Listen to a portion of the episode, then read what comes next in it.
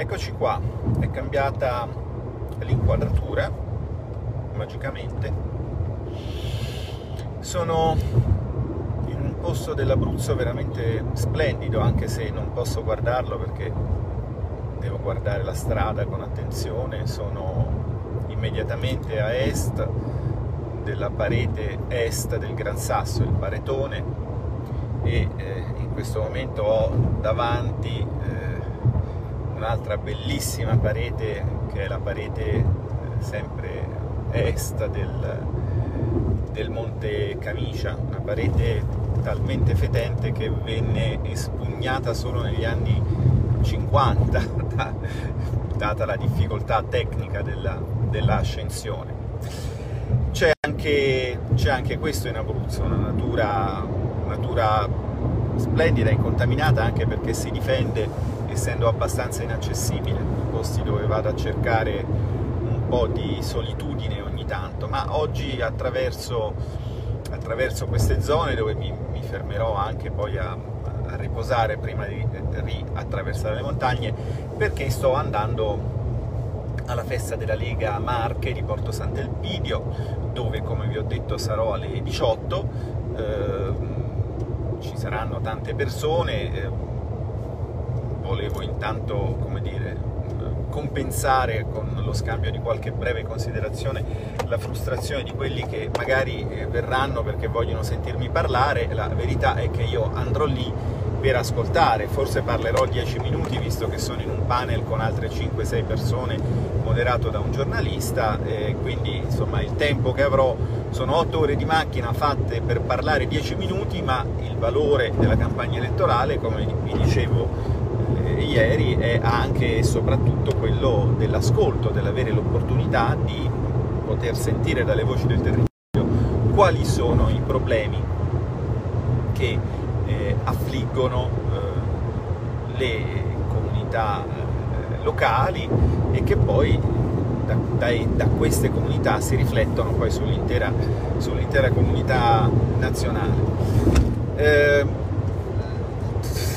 abbiamo già parlato diverse volte di uno di questi problemi che è quello della liquidità, sicuramente se ne parlerà anche oggi.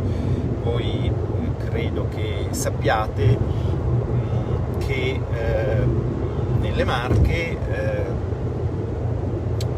c'è stato un episodio eh, abbastanza significativo della, eh, diciamo, dei benefici e dei e delle, e delle diciamo, grandi opportunità che il progetto eh, europeo offre eh, alle imprese italiane, soprattutto alle piccole e alle medie, perché come forse non ricordate, perché nessuno se ne ricorda mai, non viene mai nominata, ma eh, quando ci fu il fattaccio di Banca Etruria, che è quello che ci ricordiamo un po' tutti, per due motivi. Primo, perché un suo risparmiatore espropriato mise fine ai suoi giorni, una cosa drammatica che ricordo non per strumentalizzarla, ma per ricordarvi perché ci ricordiamo di Banca Etruria.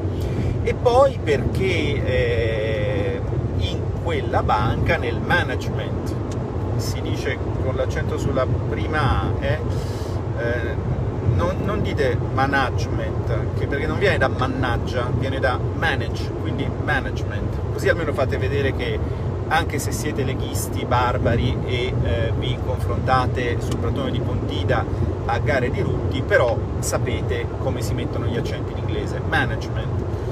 A me fanno molto ridere gli awanagani quando poi cadono sul management, ma questo è un problema loro. Comunque nel management, che non è il management di quella banca, di Banca Etruria, era coinvolto, erano coinvolti insomma, parenti di, un, di una notissima eh, esponente eh, della maggioranza, dai, dalla meravigliosa capigliatura bionda che tutti conosciamo. E chiaramente questo ovviamente non poteva che prestarsi a una strumentalizzazione politica che, che, che ci sta. Però Etruria era una di quattro e forse ci dovremmo ricordare anche le altre. E le altre sono state eh, la Casa di risparmio di Chieti, su cui se esistesse, non, non mi pare che esista, una commissione d'inchiesta sul sistema bancario eh, e finanziario, se esistesse questa commissione d'inchiesta, forse dire, si dovrebbe andare a fare una, una, un supplemento di istruttoria. L'Abruzzo, eh, diciamo così, eh, martoriato in termini bancari, no? eh, ha poi risposto al PD votando per il governatore Marsilio e quindi per il centro-destra. La cassa di risparmio di Ferrara, anche lì sono stati, diciamo così, colpiti nel portafoglio i piddini. Ora io, per carità, sapete che faccio della misericordia, della comprensione, dell'empatia la cifra della mia attività eh, politica, però vi devo dire che provo disagio con le persone che, eh, diciamo così, si rendono conto di un problema di dimensione nazionale solo quando vengono colpite nel loro portafogliuccio. E uno dei motivi per cui eh, eh ho, ho, trovato, eh, come dire, umanamente, antropologicamente insopportabile la sinistra era constatare che essa pullulava di persone eh, sordidamente grette con la, con la, la, l'avarizia la, e la, l'avarizia e la, stitichezza mentale dei, dei, dei, dei, migliori personaggi di Balzac o dei migliori personaggi di, di, di Dickens ehm, persone per le che si riempivano la bocca di grandi principi, la fratellanza universale e tutta sta roba qui, ma che finché non li colpivi nel loro fottuto portafoglio non capivano che cosa stava succedendo. Ecco, a Ferrara l'hanno capito e a me dispiace, perché che il risparmio venga distrutto, venga eh, eh in base a regole assurde europee, è comunque per me un dispiacere che persone che avevano messo da parte qualcosa per la loro uh, vecchiaia, si, trovano, si trovino sguarnite, a me dispiace, però Dio santo, se deve succedere questo perché capiate, e allora succeda questo. Infatti è successo e poi hanno capito. E adesso Ferrara ha un sindaco di eh, centro eh, di centrodestra, un sindaco leghista, Alan, che eh, spesso ho avuto occasione di, di visitare. Poi in questa meravigliosa costellazione di fallimenti, quindi Etruria, Ferrara, Chieti, eh, noi ci dimentichiamo sempre la Banca Marche.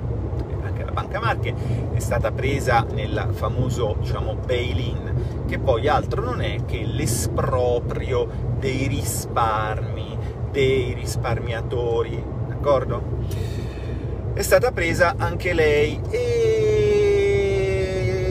dimentichiamoci che dire bail-in significa oggettivamente dire PD, non è una, diciamo, non è una sterile polemica, eh, non è eh, un'affermazione avventata, è tutto sui social.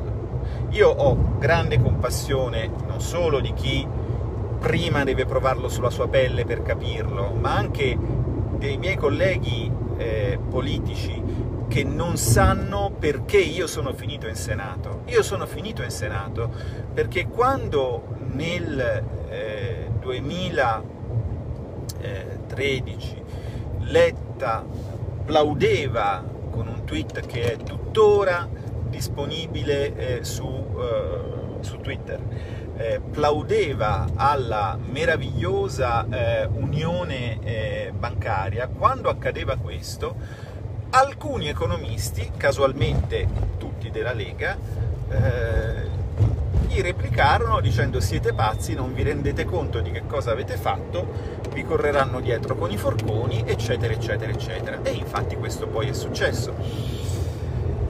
Allora, ehm, che il bail-in, cioè l'unione bancaria, il bail-in è un pezzo dell'unione bancaria così come è stata costruita, ma naturalmente chi vuole il tutto suppongo che voglia anche le parti, giusto? No? Perché altrimenti, altrimenti vale tutto, no? Uno può dire sì, io volevo l'unione bancaria, però non la volevo così, cioè, ho capito... Eh, tu hai voluto sta roba qua. Eh? Quindi che il PD volesse il bail-in è agli atti. I suoi elettori lo hanno avuto e hanno votato peraltro a questo punto, perché finalmente hanno capito. Allora, io avendo contro tutti i mezzi di comunicazione, facendo la comunicazione solo sui social, che sono una bolla ridottissima. Voi pensate di essere tanti, ma siete in realtà pochi. Una bolla eh, ridottissima, non rappresentativa, un campione non rappresentativo della, della popolazione italiana. Insomma, con tutte queste, tutte, date tutte queste circostanze qua, che cosa vi devo dire? mi dispiace di non essere riuscito con i mezzi che avevo a mettere in guardia più persone rispetto a quelle che ho messo in guardia.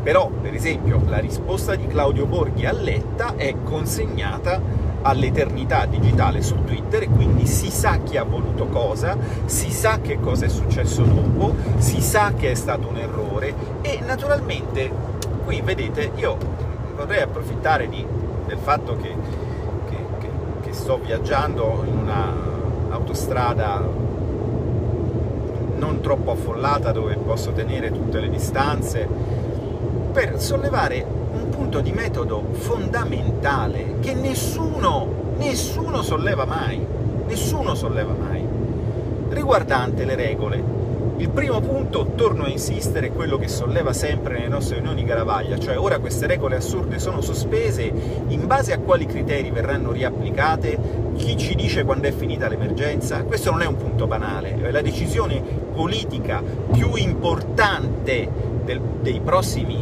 pochi anni o pochi mesi sarà quella che verrà presa quando qualcuno in Europa dirà vabbè abbiamo scherzato, è finita l'emergenza e si ricomincia come prima, perché questo succederà stiamo all'oggi. Oggi tutti dicono che le regole erano sbagliate, tant'è vero che appena è successo un grosso problema, un grosso problema per loro, perché noi eravamo nei guai anche prima, eh? appena anche loro sono finiti nei guai le regole sono state sospese. Ma se già da eh, tre anni l'autorità bancaria europea confessa che il bail-in, cioè espropriare i risparmiatori quando la banca è in crisi, è iniquo e destabilizzante. Oggi questo, questa frase, che è assolutamente banale, che è quello che dicevamo noi nel 2013, se sette anni dopo sta roba qui diventa la communis opinio, cioè l'opinione di tutti, no? allora mi sembra chiaro che se sono state proposte e applicate delle regole sbagliate, stiamo dicendo che qualcuno è stato danneggiato, c'è stato un danno allora, nel diritto civile, si chiama civile perché è espressione della civiltà di un popolo, suppongo, no? Nel diritto civile, gran parte del diritto civile si occupa di che cosa succede quando uno viene danneggiato. Quando uno viene danneggiato, tendenzialmente si fa risarcire.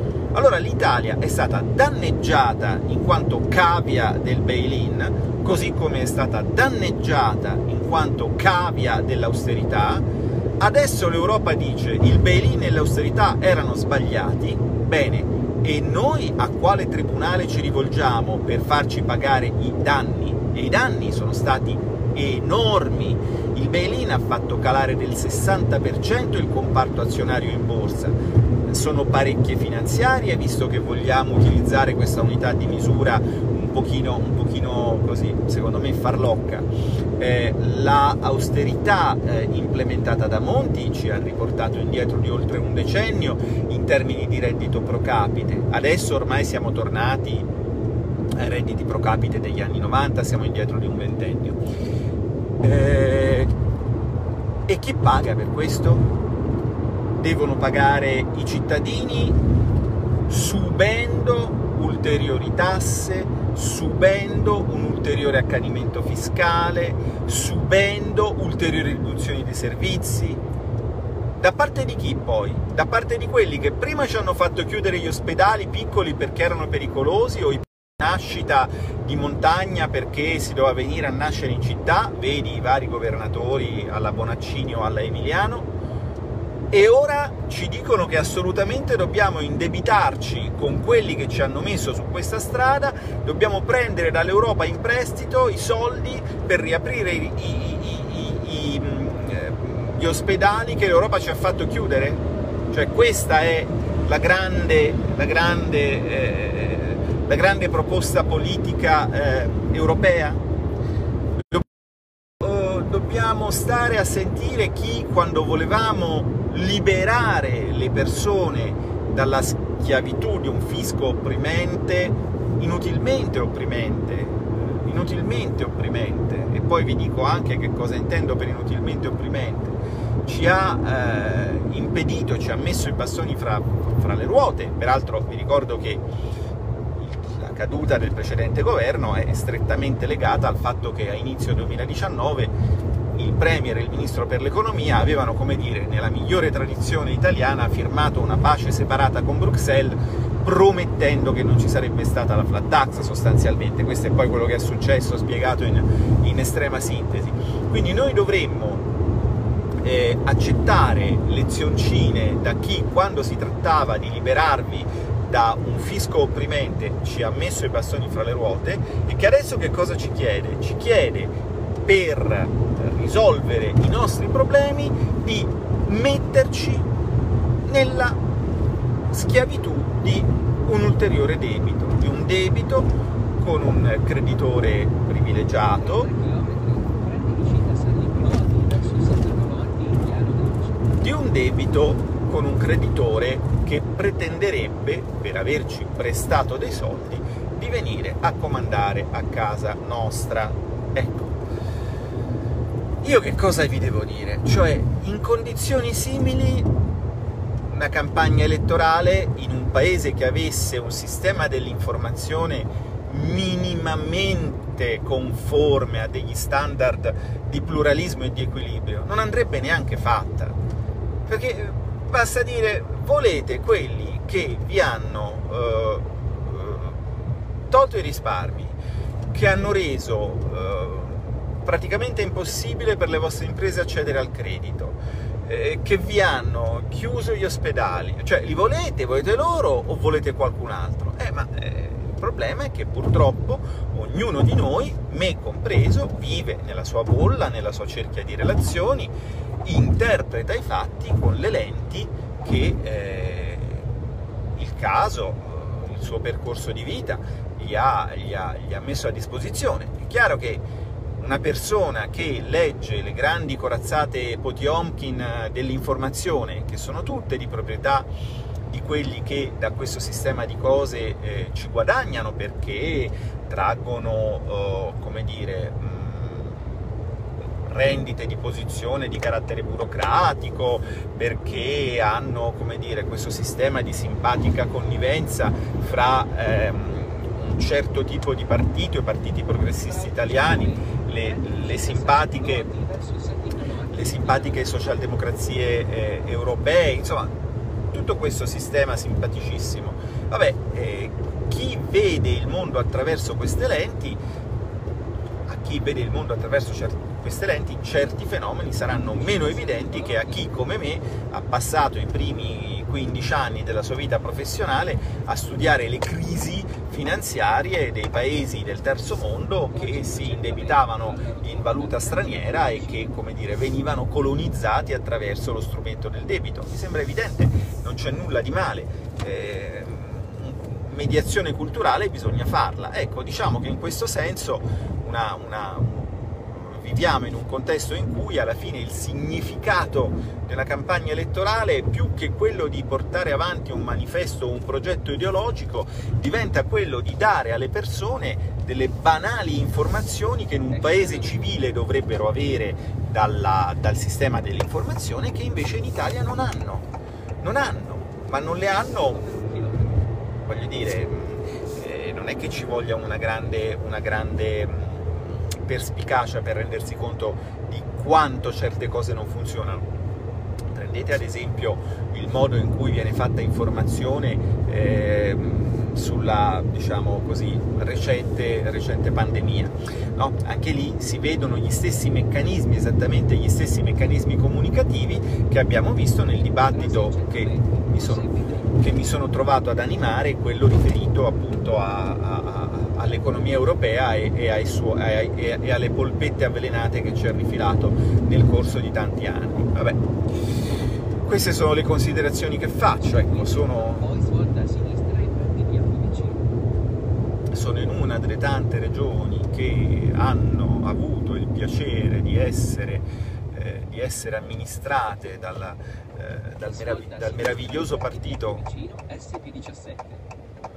dal meraviglioso partito che ci ha dato il bail-in e, e questa sera, se mi sarà consentito farlo, umilmente, umilmente andrò a parlare anche di questo. Ma penso che gli spazi saranno tanto compressi che, come dire, per evitare di, eh,